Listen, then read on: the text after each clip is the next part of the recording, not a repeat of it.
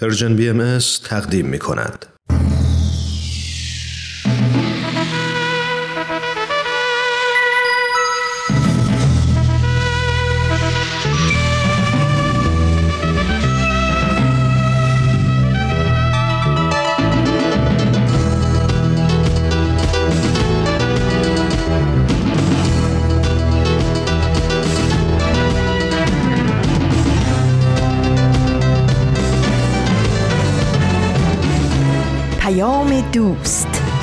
برنامه ای برای تفاهم و پیوند دلها.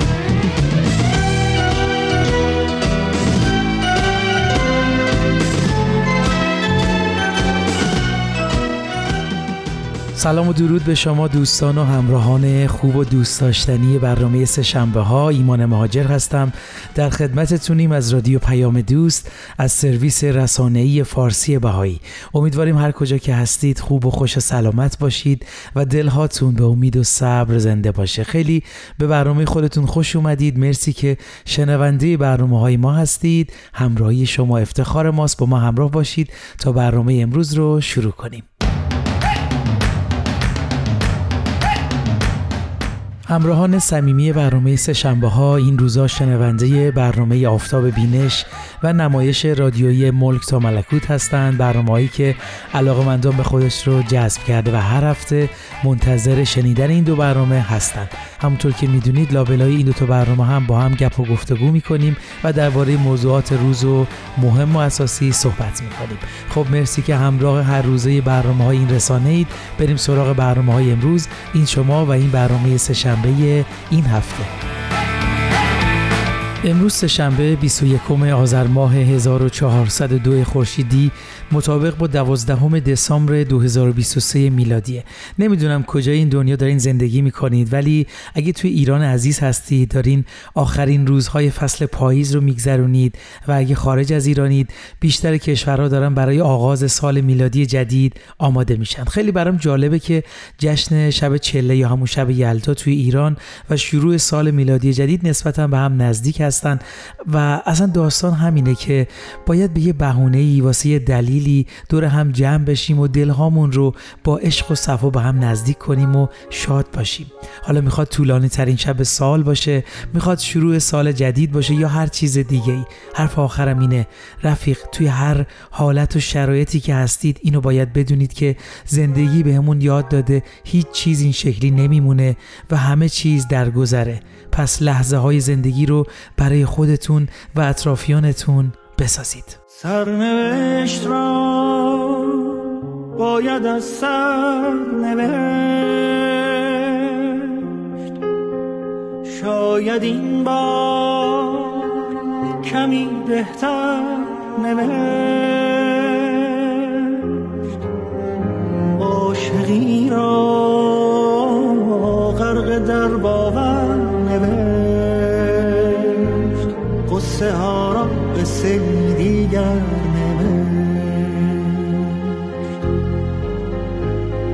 از کجا این باور آمد که گفت گر رود سر بر نگردد سر. همچنان شنونده ما هستید با برنامه سه شنبه ها. از همراهیتون خیلی ممنونم عزیزان. خب هفته پیش اگه به خاطرتون مونده باشه در مورد موج آزار و اذیت های سیستماتیکی که حکومت ایران بر جامعه بهایی ایران وارد می‌کنه صحبت کردیم و قسمت هایی از صحبت های سیمین فهندج نماینده جامعه بهایی در سازمان ملل و همینطور فریبا کمال آبادی عضو سابق مدیران جامعه بهایی از زندان اوین رو شنیدیم. امروز می‌خوایم در ادامه نگاهمون به موج این فشارها که همینطور توجه جهانی رو به خودش جلب کرده نگاهی بندازیم به نامه محوش ثابت از زندان اوین که به این اتفاقات واکنش نشون داده. با ما همراه باشید.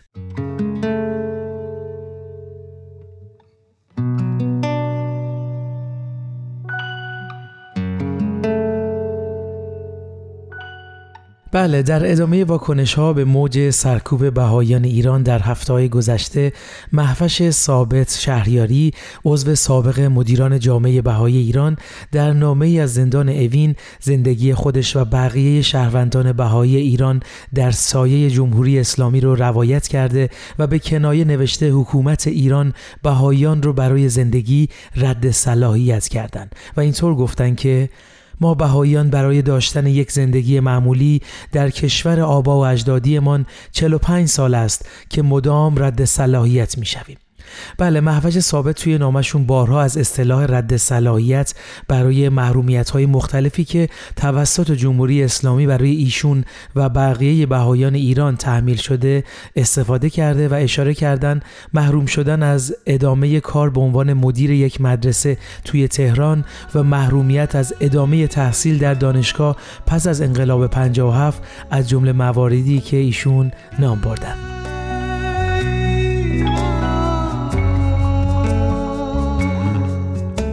محوش ثابت شاعر و معلم 71 ساله ای هست که تا به امروز نزدیک به 12 سال رو در زندانهای جمهوری اسلامی تحمل حبس کرده. در بخش دیگه از نامشون به سرکوب گسترده بهاییان توی سالهای ابتدایی روی کار آمدن جمهوری اسلامی پرداخته و نوشته صدها نفر در سراسر کشور دستگیر و زندانی شدند و هر روز خبر اعدام تعدادی از آشنایان و دوستان را از رادیو می شنیدیم. صد درصد دارایی های جامعه ما و اموال و دارایی های بسیاری از همکیشانم مصادره شد و نزدیک به 250 نفر تنها به جرم بهایی بودن اعدام شدند. بله ایشون در ادامه از تعطیلی تشکیلات انتخابی بهایی که مسئول اداره امور داخلی جامعه بهاییان بود به عنوان رد صلاحیت همه بهاییان ایران توسط حکومت در اون زمان یاد کرده. این زن زندانی بهایی در توصیف وضعیت بهاییان در اون زمان اضافه می‌کنه ناگهان وطن آبا و اجدادیمان را از ما گرفتند و ما به آن دیگری تبدیل شدیم. حتی برای روابط انسانی معمولی با هموطنانمان هم رد صلاحیت شده بودیم.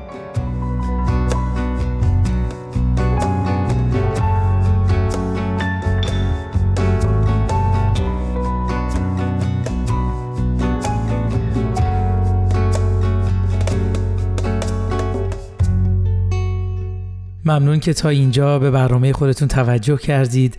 فقط جهت اطلاع عزیزان بگم مدیران جامعه بهایی ایران یا همون یاران ایران که محوش ثابت عضو بودن مسئولیتشون اداره جامعه بهایی ایران بود که توسط حکومت ایران تعطیل شد و تمامی هفت عضو اون ابتدا به 20 سال زندان و در نهایت به 10 سال زندان تنها به جرم اعتقاد به دیانت بهایی و خدمت به بهایان ایران محکوم شدند حالا در ادامه به زبان خود خودشون این مسائل رو خواهیم شنید. خب اگه موافقید قبل از ادامه صحبتمون بریم بشنویم رامان شکیب با یه قسمت دیگه از برنامه آفتاب بینش چی برامون آماده کرده.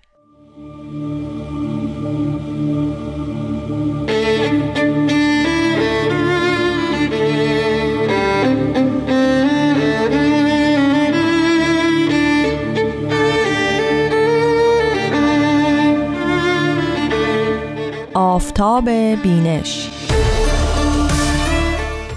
شنوندگان عزیز رادیو پیام دوست با درود. رامان شکیب هستم و شما به بخشی دیگر از فصل دوم برنامه آفتاب بینش گوش می‌دید.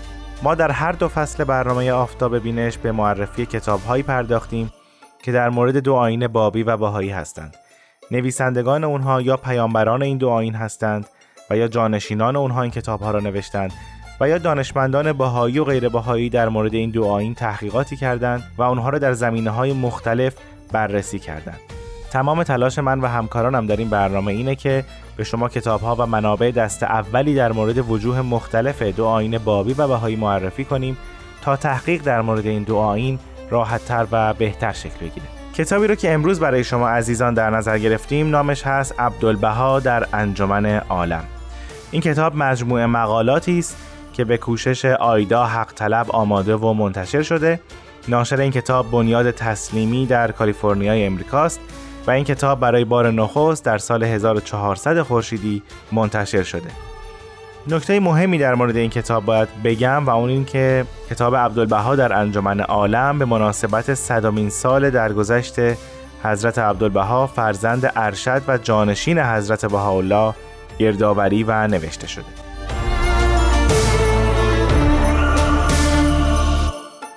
28 نوامبر 1921 این تاریخ یکی از تاریخ‌های بسیار مهم در میان بهاییانه. این روز روزیه که حضرت عبدالبها عالم خاکی رو ترک کردن.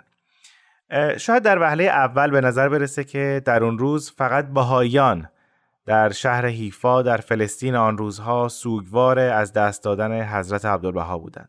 خب این طبیعی هم هست چون حضرت عبدالبها رهبر جامعه بهایی در آن زمان بودند. اما با توجه به اسناد و مدارک تاریخی و ها و گزارش های متنوع از خاک سپاری حضرت عبدالبها میشه گفت که حدود ده هزار نفر از زن و مرد و پیر و جوان و عرب و ترک و اروپایی و مسلمان و یهودی و جمعیتی از گروه ها و اقشار گوناگون برای خاک سپاری یک ایرانی گرد آمده بودند که خود این ایرانی حدود چهل سال قبل به عنوان یک زندانی قدم به این سرزمین گذاشته بود. در اون روز افراد بسیار شاخصی درباره حضرت عبدالبها سخنرانی کردند. از جمله سخنرانان اون روز عبارت بودن از یوسف الخطیب سخنور مسلمان ابراهیم نصر نویسنده مسیحی محمد مراد مفتی شهر حیفا عبدالله مخلص فقیه مسلمان شیخ یونس الخطیب شاعر اسقف باسیلیوس رئیس کلیسای کاتولیک یونانی حیفا وادی بوستانی نماینده جوانان شهر و همینطور سالمون بوزاگلو از جامعه یهودیان حیفا همونطور که مشاهده می‌کنید از تمام اقشار اجتماعی و مذهبی در اون روز درباره حضرت عبدالبها صحبت کردند. حالا چرا این نکته رو در ابتدای برنامه ذکر کردم به این دلیل که این مطلب رو بدونیم که حتما این افراد و این جمعیت در حیات و خط مشک زندگی حضرت عبدالبها چیزی رو دیده بودن که اینطور در این روز بهشون احترام گذاشتن و به احترامشون سخنرانی ها کردن. کتابی که امروز معرفی می‌کنیم به بخشی از این تأثیرات حضرت عبدالبها بر جامعه اطراف خودشون می‌پردازه در هر جایی که بودند. پس ما موضوع کتاب عبدالبها در انجمن عالم رو می‌دونیم. اما بستری که این موضوع در اون مورد مطالعه قرار گرفته چیه؟ یعنی در واقع پرسش اصلی این کتاب که مجموعه ای از مقالات متنوع همونطور که پیش از این ذکر کردم پرسش اصلی این کتاب چیه؟ در همون بخش پیش گفتار آیدا حق طلب این نکته می نویسه که نوشتن از حضرت عبدالبها دشواره. چرا؟ چون اون هم رهبر یک جامعه دینی یعنی جامعه بهایی است. در کنارش مفسر و مبین رسمی آثار پیامبر دیانت بهایی یعنی حضرت بهاءالله پدرشون هست. و همینطور از سوی دیگه اونجور که در پیش گفتار اومده ایشون معمار ساختار اداره جامعه بهایی هستند و همینطور تجسم آموزه ها و آرمان های دیانت بهایی هم ایشون هستند در نظر بهاییان. اما اگه از خارج از دیانت بهایی به ایشون نگاه کنیم بعضی ایشون رو یک اندیشمند و نظریه پرداز دینی می‌دونن. بعضی کنشگر و مسلح اجتماعی و مدافع حقوق بشر می‌دونن. دیگرانی هم از ایشون به عنوان یک مربی معنوی انسانی نیکوکار و حامی فقرا و یتیمان یاد می‌کنن. حالا پرسش اینجاست که حضرت عبدالبها کدوم یکی از اینهاست. شاید راحت ترین پاسخ این باشه. همه اینها و هیچ کدوم از اینها. برای همین آیدا حق طلب ذکر می‌کنه که مطالعه و تحقیق و بررسی زندگی و فعالیت های حضرت عبدالبها برای اندیشمندان و محققان بسیار سخته. چون در اول تحقیق خیلی سخته که انتخاب کنن یا بدونن که از کدوم وجه باید به فعالیت ها و اقدامات حضرت عبدالبها بنگرند.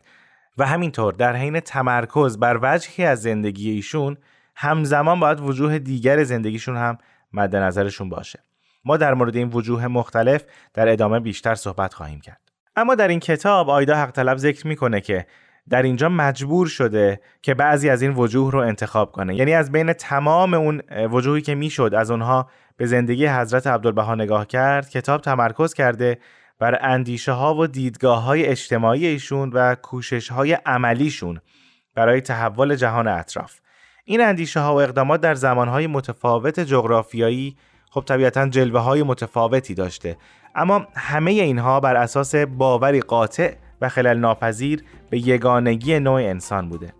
یعنی حضرت عبدالبها در هر کدوم از اقدامات خودشون چه در شرق چه در غرب نگاهشون به یک اصل اساسی بوده و اون یگانگی نوع انسان و مفهوم وحدت عالم انسانی است.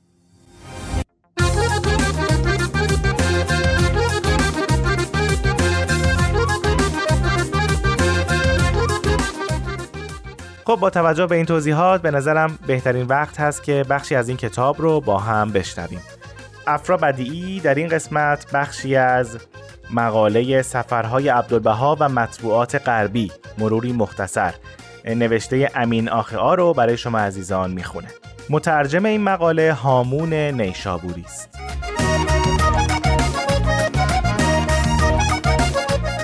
مطبوعات غربی سفرهای عبدالبها را به شکلی گسترده پوشش می‌دادند.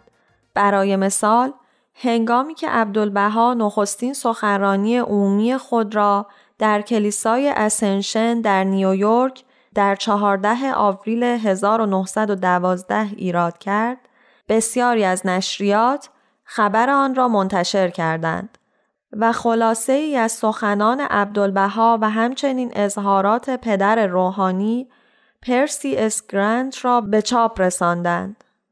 بارزترین ویژگی سخنرانی او این بود که در پایان عشاء ربانی در حالی که حاضران روی زمین کلیسا زانو زده بودند عبدالبها برایشان دعا خواند. نیویورک تایمز در گزارش خود آورده دیروز صبح در کلیسای اسنشن در اواخر مراسم در حالی که جمعیت عظیم حاضر پشت نیمکت ها زانو زده یا در راهرو با تواضع سر خود را پایین انداخته بودند و دکتر گرانت و دستیارش آقای آندرهیل نیز در جلوی محراب زانو زده بودند یک ایرانی محترم با ریشی سفید قبای کتانی در بر و فینه بر سر ایستاد و به زبان مادری خود دعایی خواند. او عباس افندی یا چنان که پیروانش او را می‌خوانند عبدالبها عباس فیلسوف ایرانی و مبین وحی بهایی بود که برای سخنرانی در آخر این ماه در کنفرانس صلح دریاچه موهانگ و انتشار تعلیم وحدت اساسی ادیان به این کشور آمده است. دکتر گرانت نخستین کشیشی نیست که این آموزگار ایرانی را دعوت کرده است. اما این نخستین بار است که عبدالبها دعوت کشیشی را میپذیرد. دیروز هنگامی که مراسم نیایش در ساعت یازده آغاز شد، هیچ جای خالی باقی نمانده بود. در ادامه این ایرانی محترم در سمت راست محراب بر روی صندلی نشست و دکتر امین فرید در کنارش ایستاد و آماده بود تا در مقام مترجم ایفای نقش کند. دکتر گرانت گفت باعث افتخار ماست که امروز صبح به سخنان کسی گوش فرادهیم که از شرق آمده است. او منادی جدید نیکخواهی است و حامل پیام عشق برای تمام بشریت. عبدالبها عباس در امور روحانی بسیار متبهر است.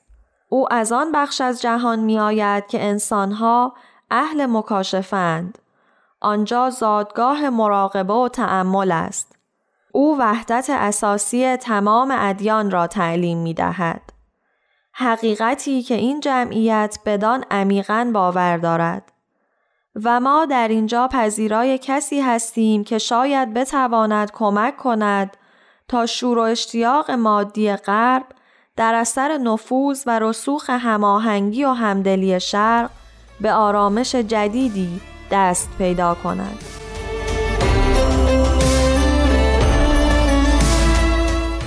خیلی ممنونم از افرا بدیعی که ما رو در این برنامه هم همراهی کرد.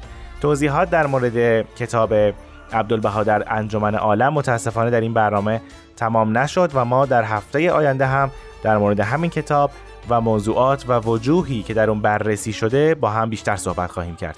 تا هفته آینده و توضیحات بیشتر خدا نگهدار.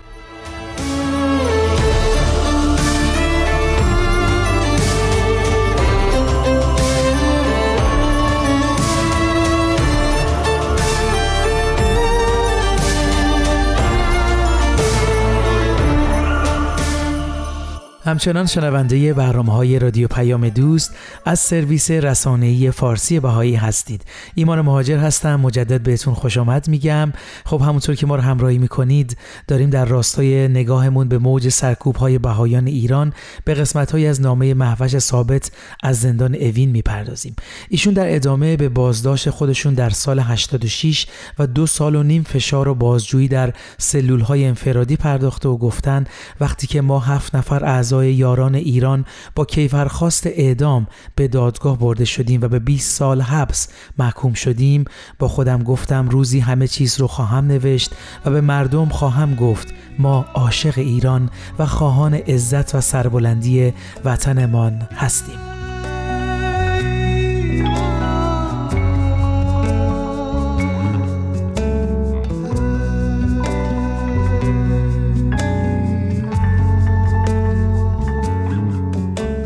محوش ثابت که سال 1396 پس از تحمل ده سال حبس بابت پرونده قبلیشون آزاد شدن در نامشون نوشتن بعد از آزادی همه چیز تغییر کرده بود و هر جا که بودم غریبه بودم که نیمی از وجودم در زندان و کنار همبندی هایم جا مانده بود و رنج های زنان زندان های مشهد، گوهردشت، قرچک و اوین که با آنها زندگی کرده بودم رهایم نمی کرد. بله ایشون پیشتر در کتاب شکنجه سفید نوشته نرگس محمدی همراه با تعداد دیگه از زنان زندانی سختی های خودشون رو در دوران بازجوییشون شهر دادن.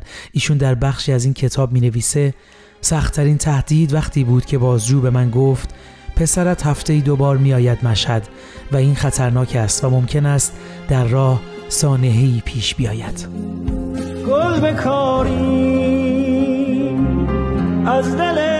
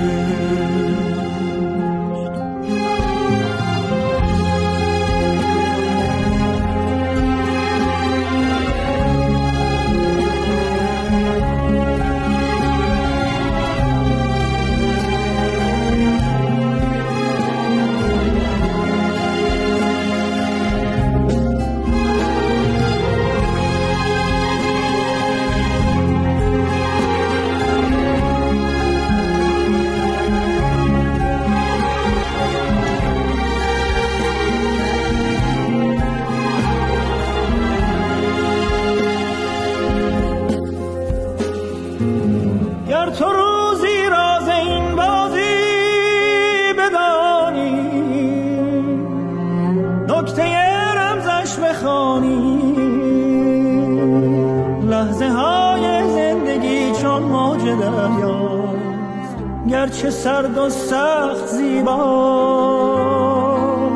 موج این دریا گرد از سر گذشته سرنوشتت سر گذشته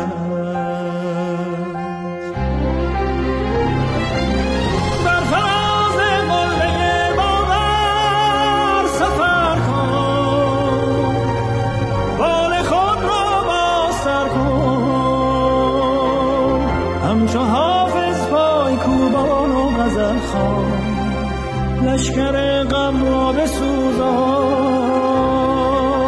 بر فلک سخفی نمانده این زمانه پر بزن تا بیکرانه.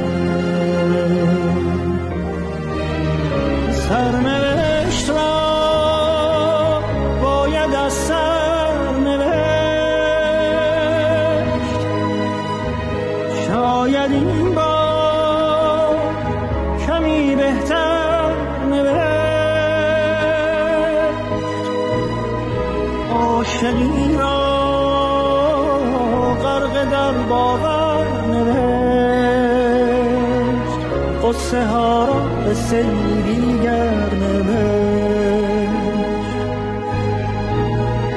از کجا این باور آمد که گفت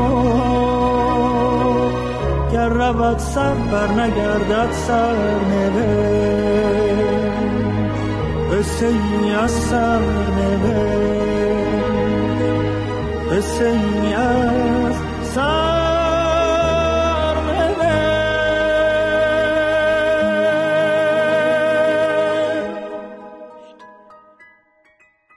ممنون از همراهیتون عزیزان. امیدوارم که تا اینجای برنامه مورد توجهتون قرار گرفته باشه.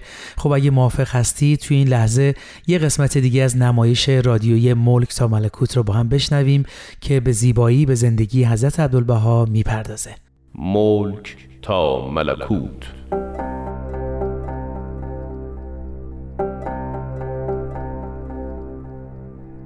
بر اساس تاریخ نبیل زرندی و منابع تاریخی دیگر.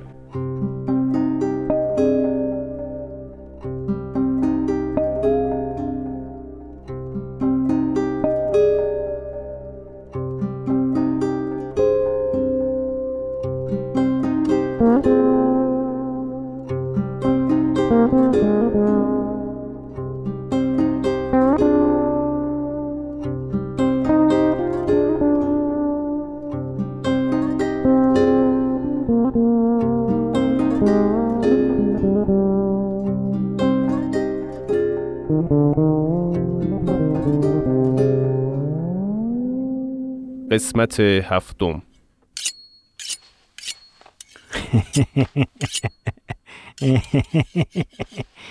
آها بهتر شد.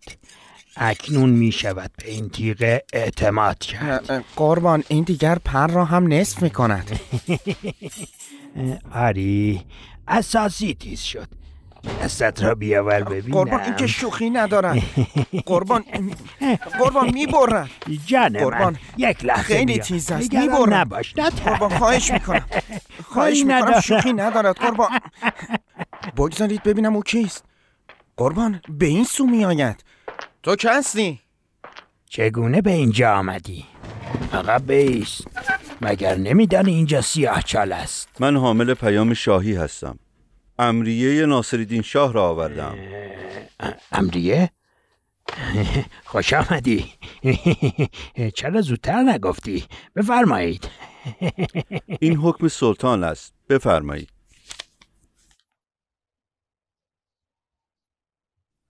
اطاعت سریع انجام می شود می توانی بروی. مرخصی. با اجازه.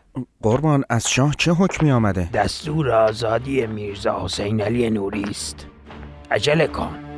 برو اسباب استخلاص او را مهیا کن. در ضمن یک نفر را بفرست سریع به خانواده اش خبر بدهد. اطاعت قربان.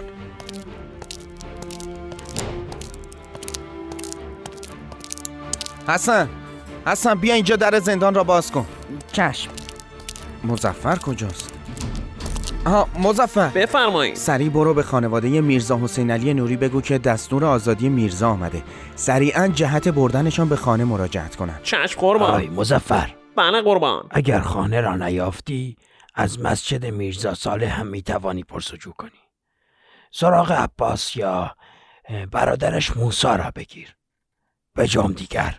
بجام به روی چشم قربان. اگر این مردک شیخ عظیم اقرار نمی کرد که تیراندازی کار او بوده. هنوز میرزای بیچاره بیگناه در زندان بود.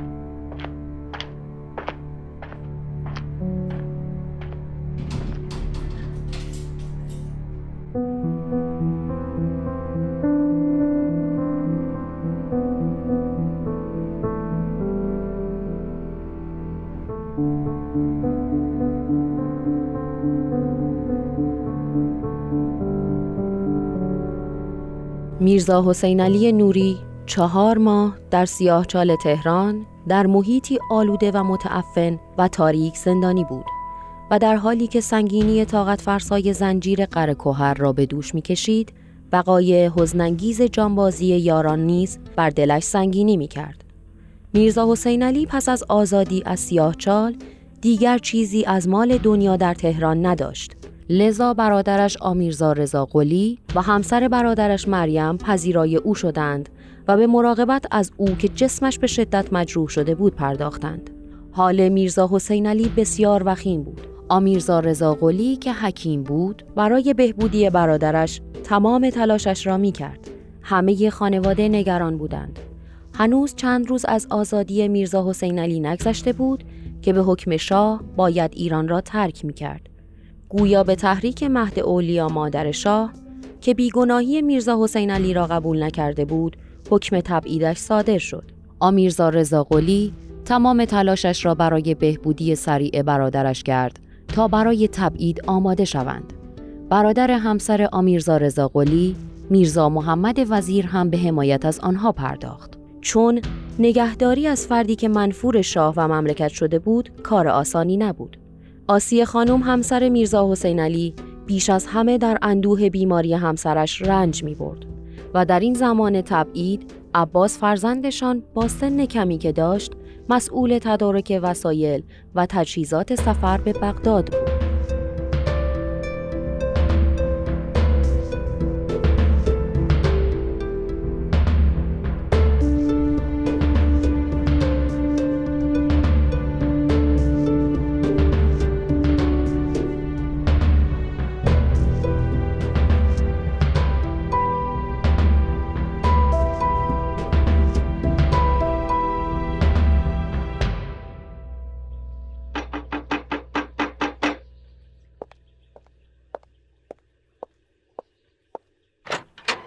سلام مریم جان. سلام حوا جان. خوبی؟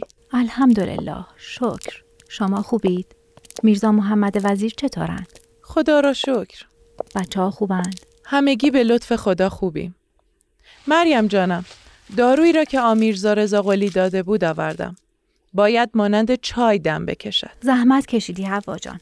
الان ترتیبش را می دهم واقعا شما و همسرت میرزا محمد برای میرزا حسین علی و آسیه کمک بزرگی بودید. خدا اجرتان دهد. به خاطر محبت های شماست که میرزا حسین علی شاهباجی صدایت می کنند. این چه حرفی است مریم جان؟ وظیفه است. کمک می خواهی؟ نه ممنون. تمام شد. میدانی میرزا محمد نه تنها پسرمه میرزاست بلکه علاقه زیادی به دایجان دارد.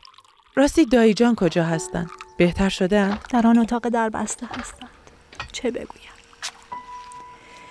نمی‌دانم این چه ظلمی بود که در حق این خانواده روا داشتم. با این فرمان به ناحق شاه خدا کند سری بهبود یابد. حوا.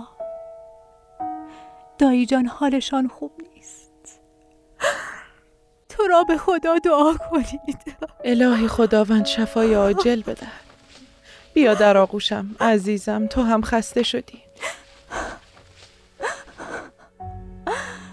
اما قدرت تحمل میرزا از این ظلم شدید فقط از منبع الهی نشأت گرفته. من از کودکی میشناسمش بدن ناز پروردهش هرگز کار سخت یا مشقت ندید. به والله اگر قدرت ایمانش نبود. الان زبانم صحبت از مرگ و میر نکن. انشاءالله که بلا از این خاندان دور باشد. بلند شو. اسپندی دود کن. شاکر باشیم و دعا بخوانیم. انشاءالله دفع بلا می شود. حوا جان تو همسر برادر من هستی. اما از خواهر به من نزدیکتری. خدا تو را بر ما ببخشد. ای بابا من که کاری نکردم. همه مراقبت ها بر عهده شما بوده. خدا به شما و میرزا حکیم خیر دهد. راستی خبر داری ساره خانم چه کرده است؟ نه چه کرده؟ خیر باشد. برای اینکه در حبس سیاهچال بلایی بر سر برادرش نیاورند. بسیار تلاش و دوندگی کرد. آن قرآن قدیمی یادت هست؟ همان که به خط حضرت امیرالمؤمنین بود؟ درست است همان قرآن. آن را به جهت استخلاص میرزا حسین علی به میرزا آقاخان صدر ازم داد. ای داد! آن کتاب بسیار نادر و نایاب بود. ساره جان مثل چشمانش از آن نگهداری می‌کرد. ببین که خاطر برادرش چقدر برایش عزیز بوده.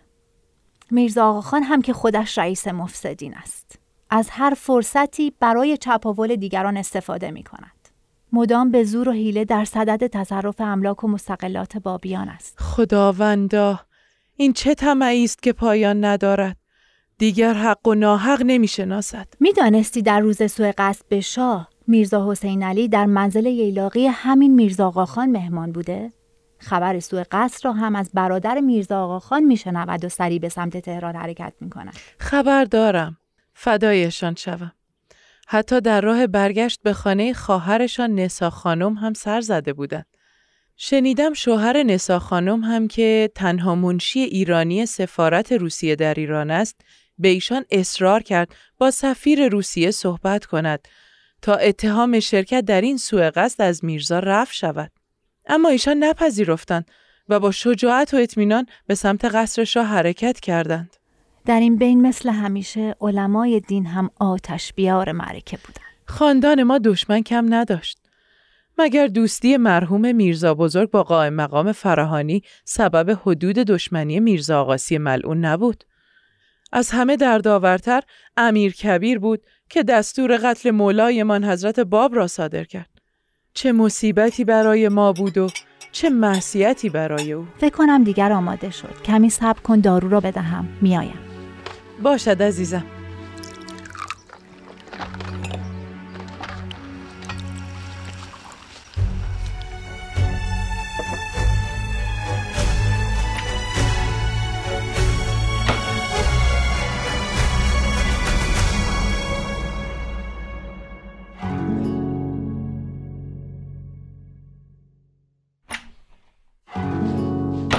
خدا را شکر. کمی توانستند بنوشند. راست می‌گویی؟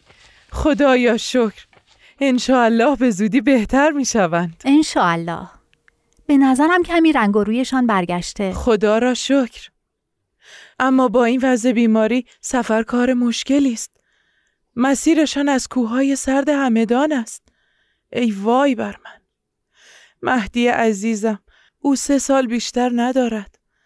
خدا آسیه جان هم حال خوشی ندارد. خدا به آسیه جان کمک کند. چه کند؟ اجبار است. عباس و خواهرش فاطمه انشاالله که می توانند این راه را تحمل کنند.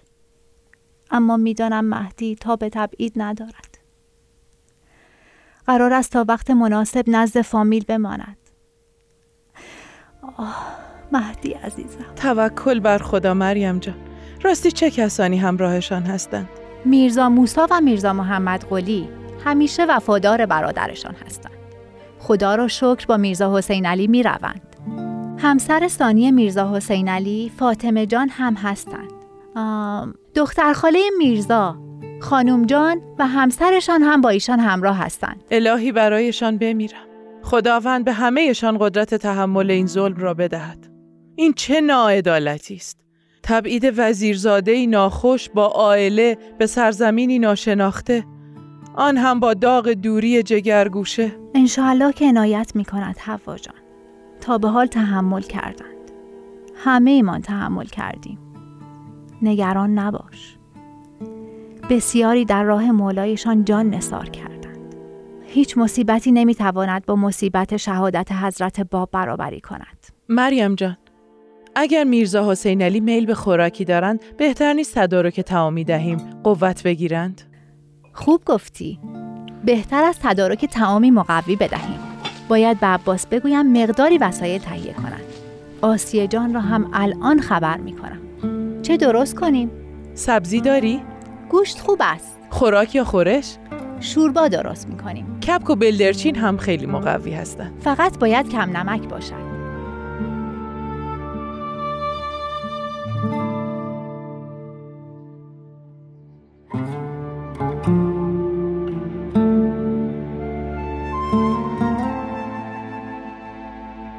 دوازده ژانویه 1853 میلادی مطابق با 22 دی ماه 1231 هجری شمسی بعد از قریب یک ماه سپری کردن دوران نقاهت سرانجام میرزا حسین علی نوری به همراه عائله و همراهان ایران را به قصد بغداد ترک نمودند.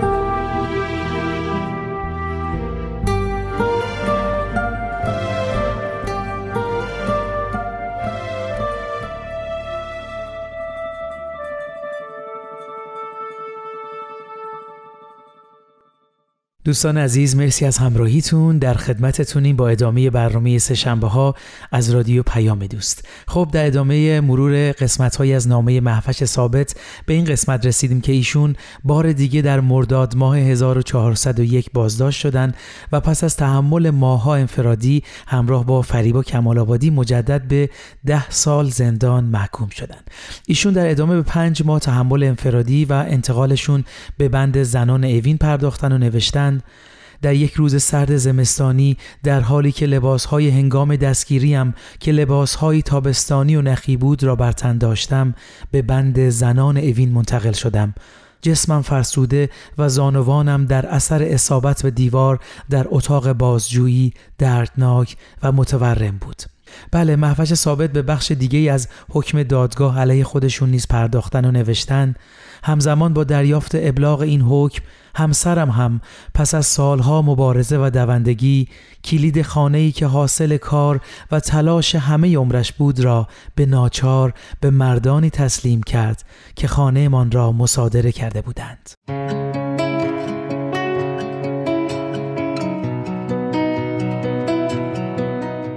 خب همونطور که گفتیم محوش ثابت شاعر هستند و کتاب های شعر متعددی هم دارن که به زبان انگلیسی ترجمه شده. در سال 2017 ایشون برنده جایزه نویسنده دلیر از انجمن جهانی قلم شدن. همینطور جایزه مهم ادبی کلمات در مرزها در کشور نروژ رو هم از آن خودشون کردن. این شاعر زندانی در ادامه تجربهش رو از یکی از جلسات بازجویی نقل می‌کنه و گفته وقتی سالها پیش به بازجو گفتم بالاخره که از این زندان بیرون می رویم بازجو با خونسردی گفت بله ولی افقی یا عمودیش را ما تعیین می کنیم. بله در انتها ایشون مردم ایران را خطاب قرار داده و نوشته اگر حکومت کشورمان ما را برای زندگی رد صلاحیت کرده شما نکنید. همینطور ایشون اضافه کردن بهاییان هم مثل بقیه مردم ایران حق دارند زندگی شایسته داشته باشند و از حقوق شهروندی برخوردار باشند خانم ثابت در پایان خطاب به ایرانیان نوشته هموطنان داستان ما یکیست لطفا شما ما را رد صلاحیت نکنید و روایت های ما را از زبان خودمان بشنوید. تو دیدی هیچ عاشق را که سیری بود از این صدا تو دیدی هیچ ماهی را که او شد سیر از این دریا؟ تو دیدی هیچ نقشی را که از نقاش بگریزد؟ تو دیدی هیچ وامق را که از راه خواهد از از راه بسیار ممنونم از توجهتون عزیزان. وقت برنامهمون به پایان رسید. برنامه امروز رو با قسمتی از پیام بیتولد اعظم عالی ترین مرجع روحانی و اداری جامعه بهایی به پایان می‌بریم. اطمینان به آینده درخشان ایران را در قلوبتان زنده نگاه دارید و بر این باور استوار مانید که سرانجام نور معرفت و دانایی قمام تیره جهل و نادانی را زائل خواهد ساخت. مطرت را ایران. بیتابم می‌خوانم شعرت را ای درمان. میخندم میرقصم از شوقت ای جانا